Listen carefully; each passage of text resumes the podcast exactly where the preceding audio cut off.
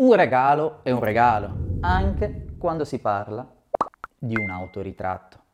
Ma chi è che ha regalato il suo primo?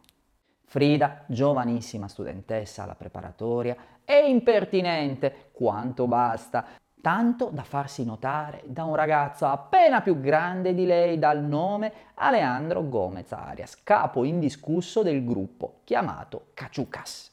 Il legame tra loro nasce nei corridoi della scuola, si scambiano libri di filosofia, arte, grandi romanzi e letteratura contemporanea. Aleandro, anzi Alex, come ama chiamarlo Frida, è di una bellezza straordinaria. Fronte alta, occhi scuri, sguardo gentile, labbra dalla forma delicata. Grande sportivo, oratore brillante, leader carismatico. Insomma, impossibile non notarlo.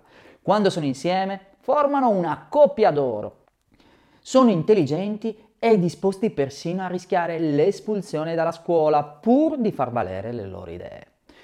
Tutti lo pensano, sono destinati a fare grandi cose insieme. E anche Frida lo pensa, seppure in modo ingenuo e ancora infantile, vivendo quel suo primo amore immaginando il più romantico lieto fine.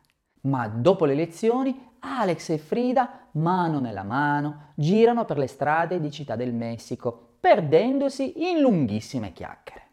Però Guillermo e Matilde, preoccupati per la figlia, pensano che quest'amore sia troppo giovane, troppo intenso per un adolescente fragile come Frida.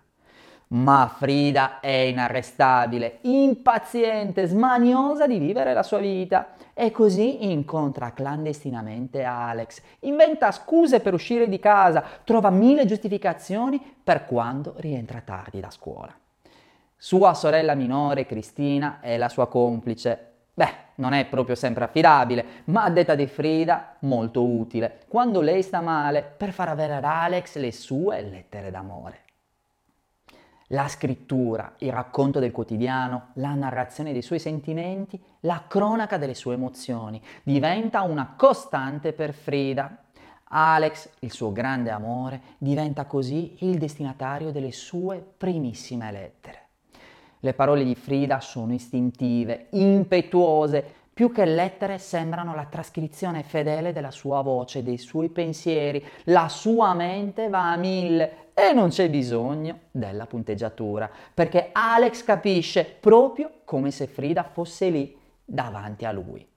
Nelle sue lettere Frida non ha paura di mostrarsi fragile, anche quando scrive Dimmi se non mi ami più, Alex. Io ti amo e anche se tu non mi ami più di una pulce. Gli anni passano, ma lo scambio di lettere non si interrompe, diventano invece il lungo racconto della storia d'amore tra Frida e Alex. In questo racconto Frida matura, diventa quasi passionale, mentre lascia intravedere tra le righe i grandi mutamenti degli anni venti, insieme al desiderio di vivere con Alex un futuro insieme, immaginando di guadagnare abbastanza soldi per comprare i biglietti della nave e andare così via negli Stati Uniti.